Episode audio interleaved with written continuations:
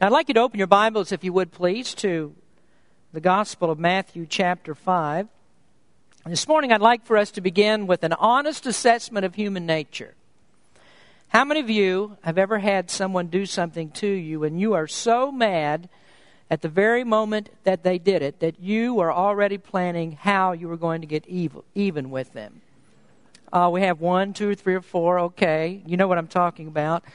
And you may have thought right at that very moment, I'm going to kill you. Not that you would really kill them, but you'd like to really mess with them so they would learn very quickly that they shouldn't mess with you. You know, it's really strange when you're when I'm preparing some of these messages that things happen that illustrate the points that I'd like to make, and I really didn't think about them in this way. I was preparing this sermon, first started on it three or four weeks ago, and it was right after the uh, U.S. Open tennis tournament. And I don't know how many of you like to watch tennis, but I do. And, and I was, was watching the tournament. And there was a semifinal match this year between Serena Williams and Kim Clijsters. And Serena Williams was just about getting ready to serve the ball when her toe touched the service line.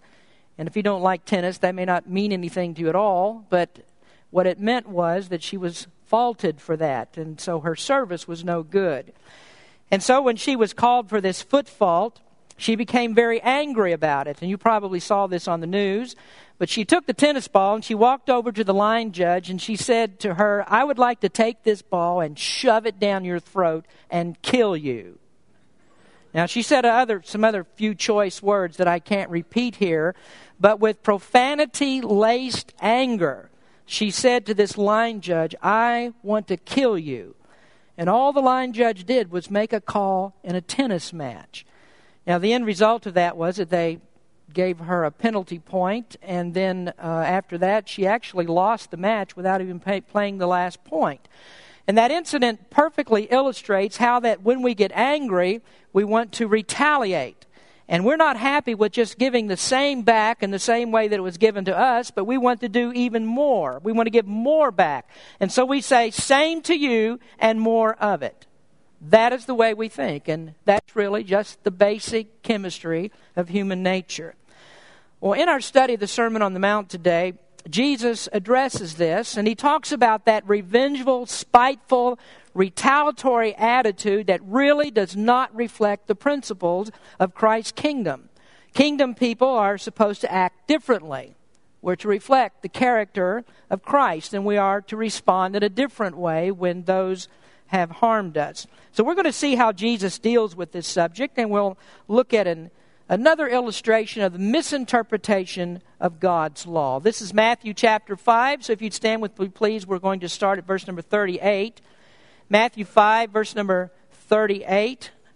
Jesus says, Ye have heard that it hath been said, An eye for an eye, and a tooth for a tooth. But I say unto you that ye resist not evil, but whosoever shall smite thee on thy right cheek, turn to him the other also. And if any man will sue thee at the law and take away thy coat, let him have thy cloak also. And whosoever shall compel thee to go a mile, go with him twain. Give to him that asketh thee, and from him that would borrow of thee, turn not thou away. Let us pray. Heavenly Father, we thank you so much for the word and for the opportunity to preach from this. And I just ask you, Lord, that you would speak to our hearts today and help us to understand better Jesus' teachings concerning how we are to treat one another. In Jesus' name we pray. Amen. You may be seated. Today we're looking at the fifth of six examples that highlight the Pharisees, the scribes and the Pharisees' abuse of the Mosaic law. When Jesus came preaching in Galilee, he faced a very difficult uphill battle of trying to undo all of the misinterpretations that the religious leaders had put on the Word of God. They had been teaching the Word of God for so long and so wrongly that it was unrecognizable in its original intent and in its meaning. The religious leaders had perverted nearly every standard of God's law. And in the place of God's standards, they had put their own standards, which was really a substandard. And they were teaching that whatever they were doing was okay, that they were good enough and they were righteous enough to live in God's kingdom.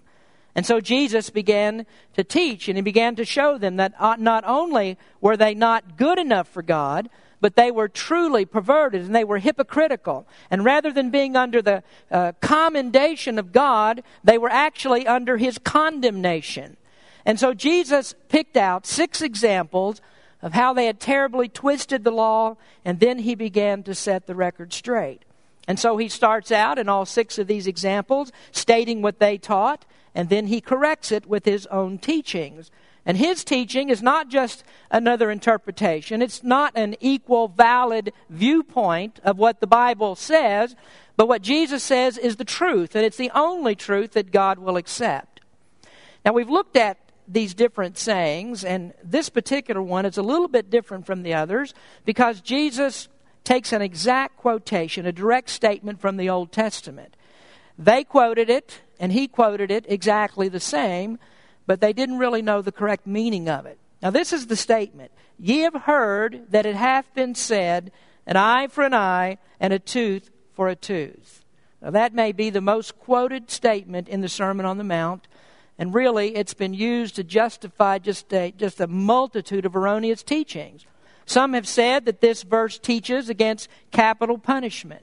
What Jesus says is against that. And uh, they look at this and they say, well, this is a change from the Old Testament law. And so Jesus is saying that you can no longer do that. I'm going to change the harsh treatment of the Old Testament. There are some who teach pacifism from these statements of Jesus. And they say that it's wrong for you to go to war, it's wrong for you to defend our country when those oppress us.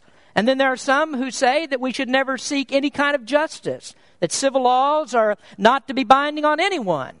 And so these are people who look for a utopia where the goodness and the kindness of people eventually win out if we simply teach people that they are to love each other. Well, we know that's an impossibility. The human heart is wicked, and the natural inclination of our heart is always this same to you and more of it. So this is a quotable statement. And I, I, I, dare say that most people really don't understand the teaching here when Jesus says, repeats, an eye for an eye and a tooth for a tooth. Now, in one way or another, what we've done is to state the law that's been given in the Old Testament. This is the pattern that we've kind of established as we've looked at these different sayings. We state the law as it is in the Old Testament, then we talk about the Pharisaical misinterpretation of that law, and then we talk about Jesus' correction of the misinterpretation. So I want to follow somewhat that same outline today. So, first, then, number one is the equity of the law. Ye have heard that it hath been said, an eye for an eye, and a tooth for a tooth. This is a statement that's made three times in the Old Testament. We find it in Exodus 21, verse 24, Leviticus 24, verse 20, and Deuteronomy 19, verse number 21. And if I could sum up the intent of this statement into one word, it would very simply be the word equity. God intends that there should be just punishment for every infraction of the law. Now, I, I suppose that what we would need to do first is to understand why God has given us law. So let's take just a moment to talk about that. What does the law do? Why does God give us laws? Well, He gives us law, first of all, to restrain evil. And that really shouldn't be too hard for us to understand. The law sets the parameters for what you can do and what you can't do. Now, sometimes what people say is what we really need to do is just get rid of all these laws. I mean, there are just too many laws that we have to live by. And I have to admit, I was thinking the very same thing just a few weeks ago when I learned that uh, Brother Dalton could not take the young people to the retreat at Mount Gilead unless he'd been screened by a nurse. And that's because the law says that you can't spend five days with young people unless you can prove that you don't have the bubonic plague. And so I thought, well, that's just too many laws for us to live by. And so there are people say that we really don't need the laws. But it really comes down to this that people who don't want laws are lawless people. Because the law is never going to hurt anybody who intends to do the right thing. The law protects people who want to do right from, uh, from those who would infringe upon what is right. And so, people who are law abiding citizens are always protected by the law. You probably heard the saying if, out, if we outlaw guns, that only outlaws will have guns. And that's actually a, a, statement with a double entendre, but it serves the purpose of telling us that the law is only going to affect negatively those who intend to do wrongly. So God gave us the law in order to restrain the evil that lurks in every person's heart. Now, secondly, God gave us the law to be equitable so that there would be justice. The law respects justice. It restrains evil and it respects justice. And when the law is administered correctly, it makes sure that you get the same treatment that I get. I'm not favored above you, nor you above me.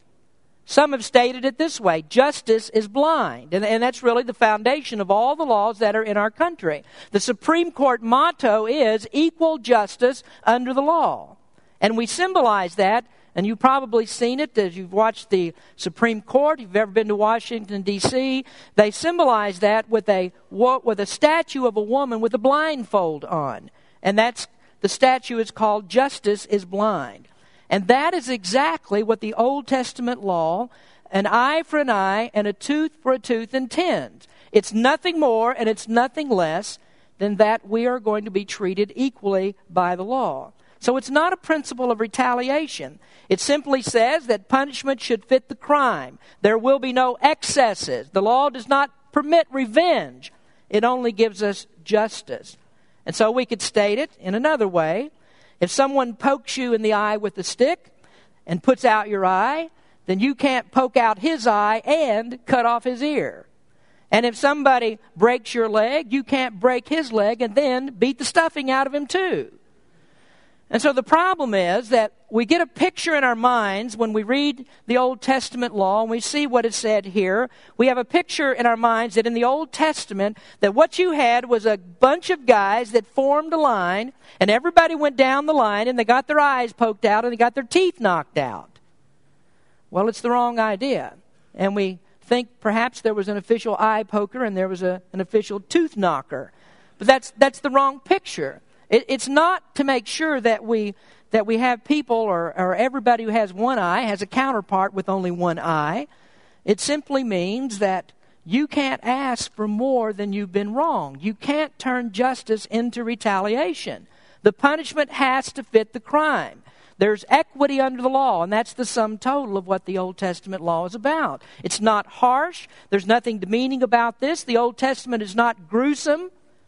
And people who don't understand this are just like the Pharisees. They have a misinterpretation of what God intended in the Old Testament law.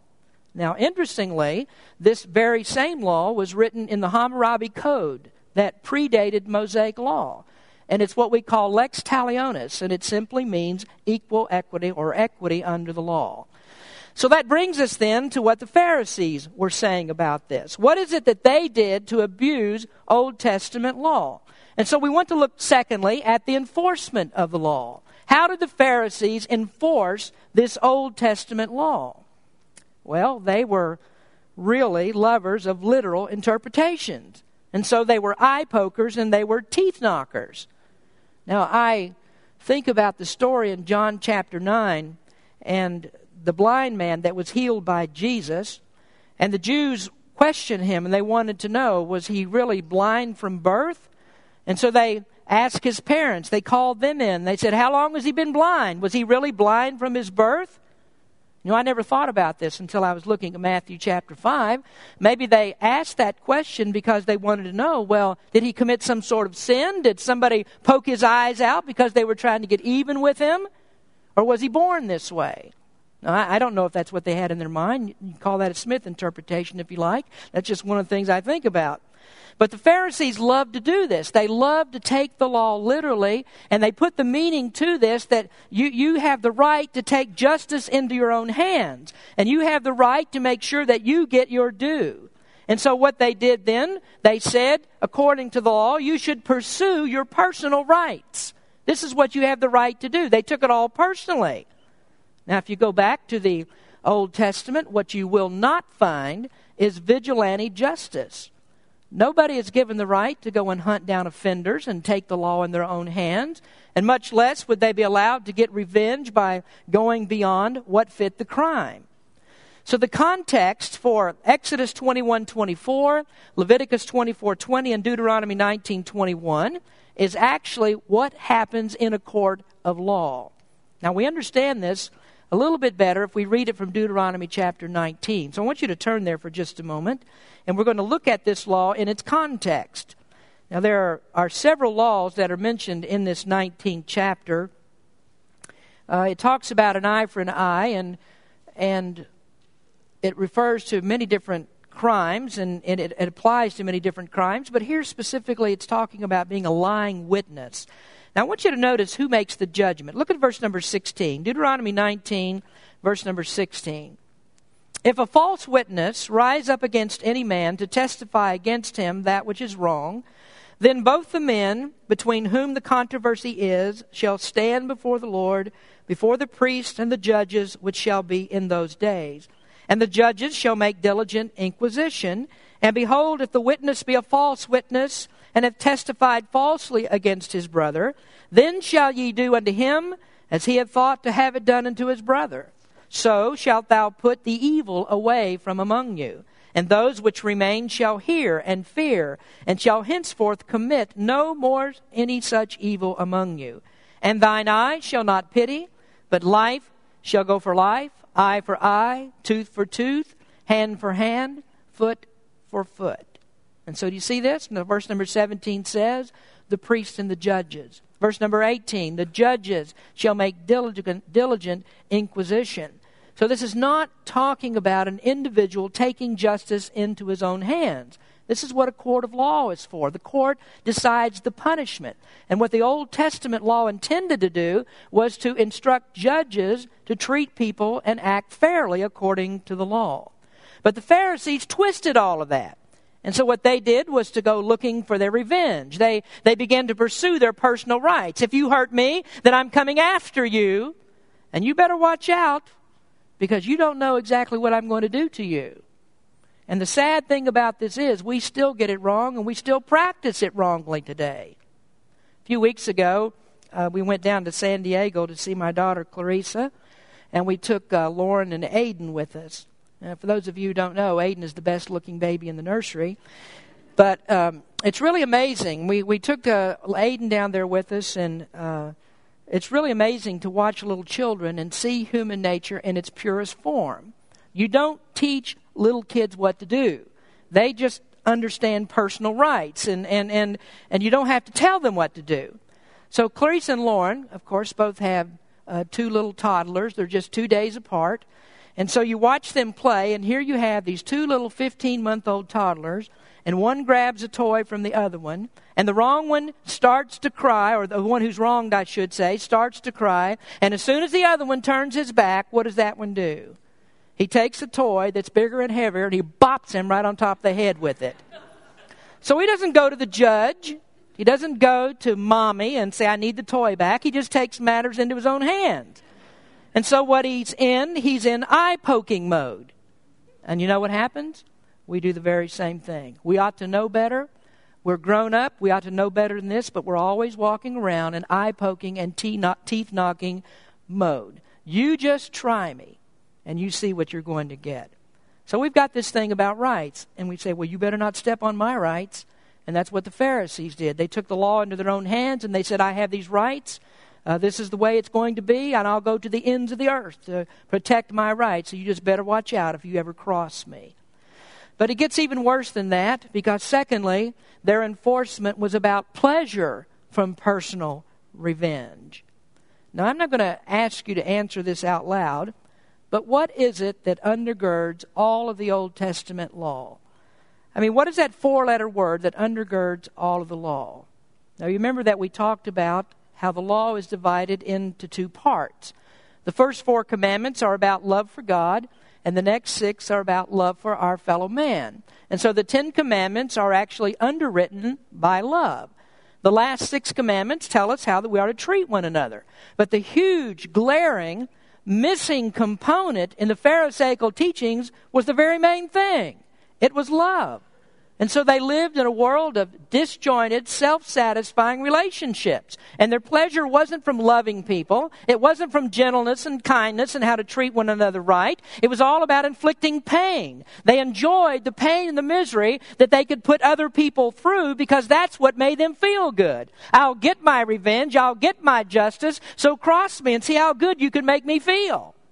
And this is what it was all about. This is what happened when Jesus was talking about hatred, and he said that's like murder. When he talked about abusing sex, and he said lustful hearts are the same as adultery. It's what divorce is all about. It's what lying is all about. It's all about personal satisfaction. And that's their interpretation of an eye for an eye and a tooth for a tooth. It's huge promotion of self. And it's all about personal rights and the pleasure of getting revenge. And so that was sick. It was all messed up. It was the antithesis of what the Mosaic law and what God meant. So Jesus taught it a different way. There's a misinterpretation, and Jesus has to set all of this straight. There's a different way that people in his kingdom live.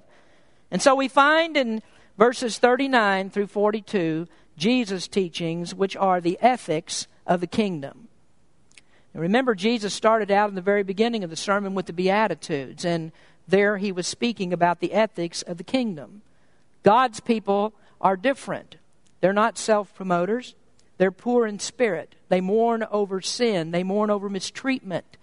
They're humble and they, they're meek. They don't seek revenge, and they're merciful. And so, in these next verses, Jesus gives four scenarios demonstrating the selfless attitude of people in his kingdom. I, I want to give these to you rather quickly, but let me set this up this way.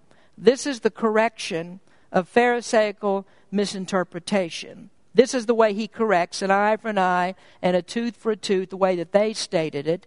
And what he tells us, or what he really shows us, is that this is a method prescribed for civil law.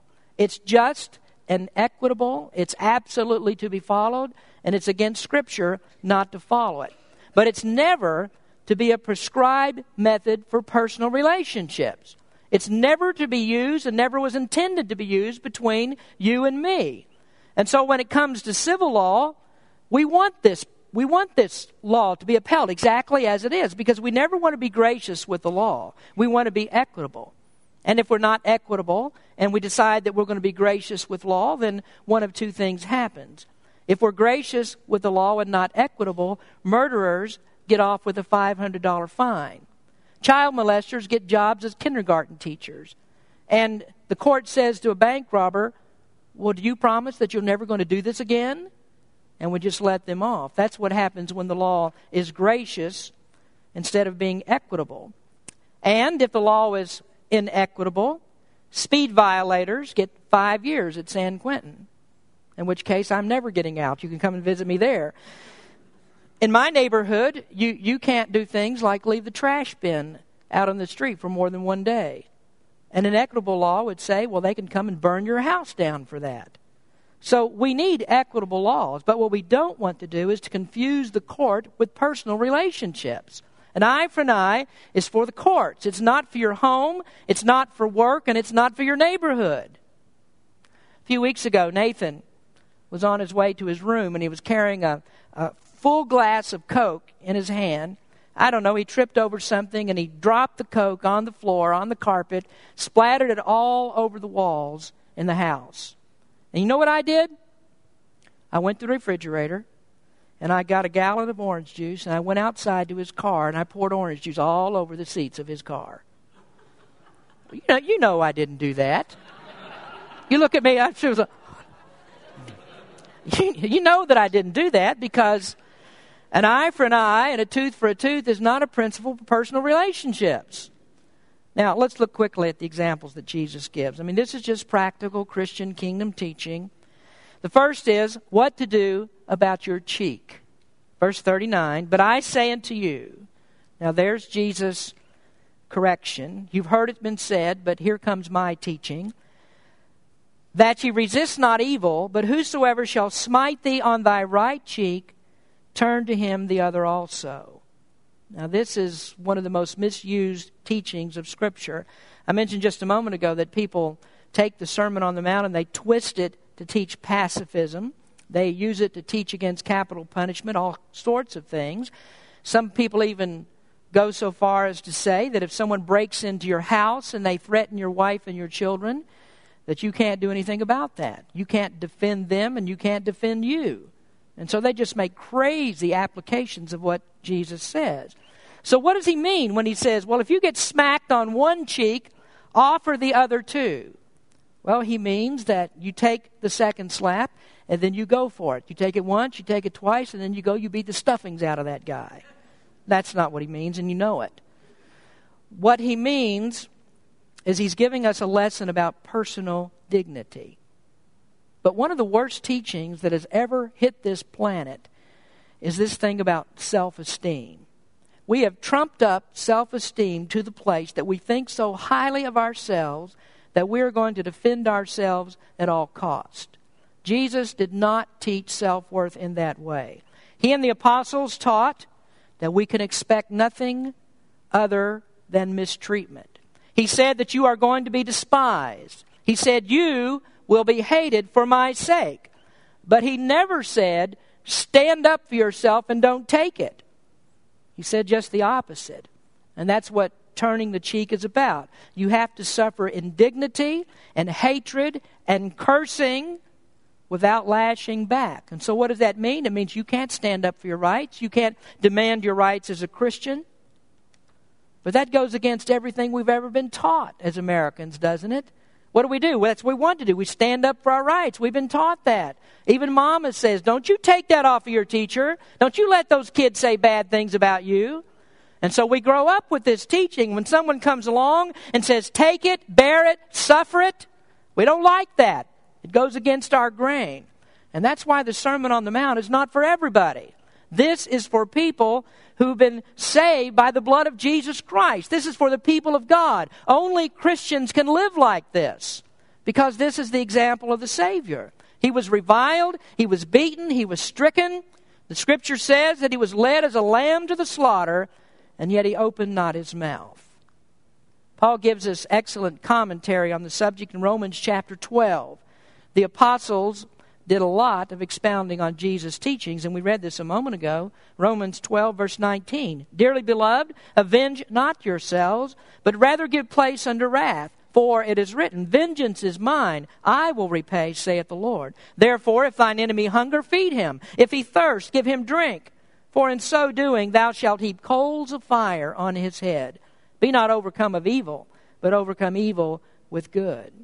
That's what turning the other cheek is about. It's about being demeaned, it's about suffering personal indignity. Now, did you know as a Christian that one day that you are going to be exalted to sit with God in heaven? But until then, you have to bear these things. You don't need an eye for an eye.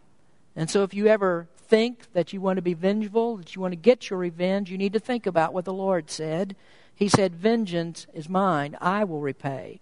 So you leave that up to him.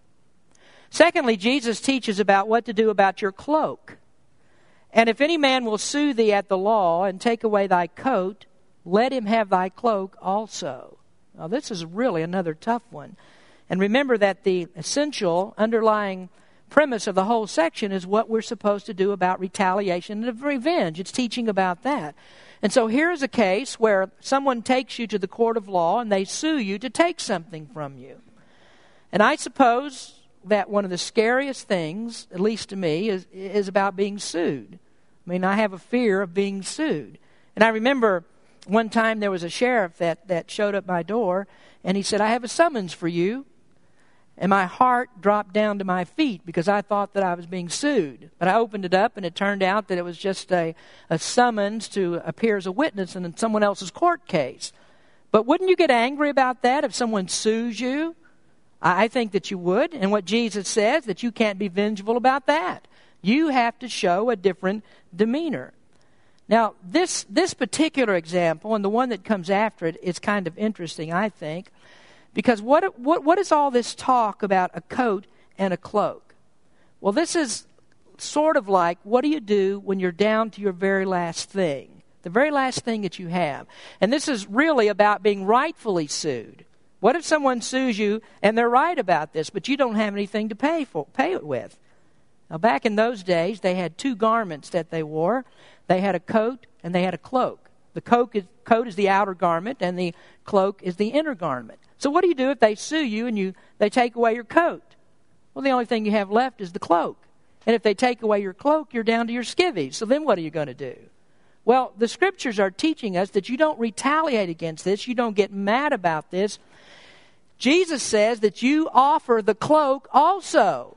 And you do this because you want to show that you want to do absolutely everything that you can to make things right. You see, the testimony of a Christian is that we are to live above and beyond. We're to, supposed to be above and beyond in behavior. Sometimes people will take advantage of you. They'll speak evil of you. They'll make accusations against you. But what you have to do is make sure, make sure that they have to search long and hard to make anything stick against you. Thirdly, what do you do about being compelled? Verse number 41 And whosoever shall compel thee to go a mile, go with him twain. This is teaching about your personal time. And what it's teaching is that your time is surrendered to another. And so when people need your time, you have to take away from your plans in order to help others. And if someone asks you to do something, Jesus says, don't just do that, you do more for them. Now, I said that the, the reference here, I think, is an interesting one. So let me read to you a comment from Albert Barnes concerning the word compel. Barnes writes this He says, The word translated shall compel is of Persian origin. Post offices were then unknown. In order that the royal commands might be delivered with safety and dispatch in different parts of the empire, Cyrus, and that's the head, the, the emperor of the, of the Persian Empire, Cyrus stationed horsemen at proper intervals on, the, on all the great public highways. One, one of those delivered the message to another, and intelligence was thus rapidly and safely communicated. And that's sort of like the Pony Express that we're familiar with. The heralds were permitted to compel any person or to press any horse, boat, ship, or other vehicle that they might need for the quick, quick transmission of the king's commandments. Now, what that means is that a person had to drop whatever they were doing and they had to give up their time to do someone else's business. This is what happened when Simon the Cyrene was compelled to carry Jesus' cross. He was standing by, perhaps nearby, and, and when Jesus fell and could not carry the cross, when he couldn't take it all the way to Golgotha, this man, Simon the Cyrene, was compelled to carry his cross for him. He had to take it the rest of the way. This was also a, a common occurrence for a Roman soldier to compel a Jew to carry his gear. And that's because the law said that a conscripted person must carry the load for up to a mile. And so these Roman soldiers that were carrying these heavy packs, they were too heavy for them to carry very far. And so what they could do, the law said that they could take one of the Jews or one of the people that was there and they could say, you have to carry my pack for me. But what they couldn't do was make them carry it for more than a mile. They would carry it one mile and then someone else had to pick it up and carry it the next mile. But Jesus says, when that happens to you, you cheerfully go the next mile too. Now, do you see how that speaks well of Christians? Roman soldiers went all over the Roman Empire. And they might say something like this Have you ever met a Christian? They are really weird. Uh, you ask them to carry your pack, and they say, Well, could I take it another mile for you? Could I carry it a little bit further? So they are so weird because they like to carry these packs. They love to help people out. They'll even go two miles and you don't even ask them to do it. They don't grumble and complain at all. And so this kind of information would travel everywhere throughout the Roman Empire, and it would speak well of the name of Christ. How do we distill that? Bring it down to you and me today. Let me give you an example. What, what if someone in the church calls you and asks you to help them move? Anybody ever experienced that in this church? I mean, we've got a moving company here, I think, but uh, when someone calls you and asks you to help them move, what do you do? You take away from your time. You surrender your time to go help them. You see, this is all about the master's business. Surrendering your time to help someone else because your time belongs to someone else. It belongs to the Lord. and helping other people is the business of God. Now, finally, then, and I know this speaks to everyone, what to do about charity. Verse 42 Give to him that asketh thee, and from him that would borrow of thee, turn not thou away. So, Jesus' teaching in this section, the final teaching, has to do with your personal possessions. Do you have a right to your own money? Does your bank account belong to you? Now, one of the things that the Pharisees should have been thinking about when they were going through this whole matter of personal rights and what belongs to me and all about their selfishness, there's something else that they should have read in the law. In Deuteronomy 8, verse 18, it says, But thou shalt remember the Lord thy God, for it is he that giveth thee power to get wealth. Everything that you have comes from God. But is there anything that we're more selfish about than our stuff? I work for this. This is mine. I made the money to buy this, and I'm not going to share it with anybody. I'm keeping it all for me. The question is who gave you your health and who gave you your strength to make money? And what do you do with the money that you make? You see, it's not all about you. Your wealth that you make, if you are a Christian, is for the kingdom of God. Now, God allows you to have your necessities, but beyond that, you have no rights at all. It all belongs to Him. And I think about this when we think about tough economic times. And, and we're living in this now, and there are many Christians who, who are thinking right now, well, I have to save all this money up. I have to keep it for myself. I don't know how long the economy is going to be down. I don't know how bad it's going to get. So I got to save up my money to make sure that I have enough. I'm going to hold on to it. And so you have Christians that begin to cut down on what they give.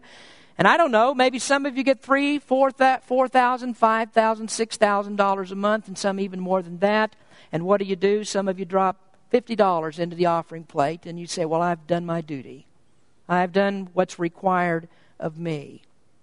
Now, I definitely believe that the Bible teaches tithing, but we give God this little pittance, and we say, "Well, that that's good enough." And we'll just take the money and we'll spend the rest of it on ourselves. It really shouldn't be too hard for us to figure out what the tithe means. It simply means 10%. Everything that you make, 10% of that belongs to God. But I also believe that tithing is a starting place for Christians. You start with that, and then you give even more because your giving goes into the kingdom of God. And this is simply what kingdom people do. When people need help, we help them. Our Pharisaical, materialistic society says, well, it's all mine. And so we have all kinds of excuses why we can't give. And Jesus addresses this as well with the Pharisees in Matthew chapter 15. They did the very same thing.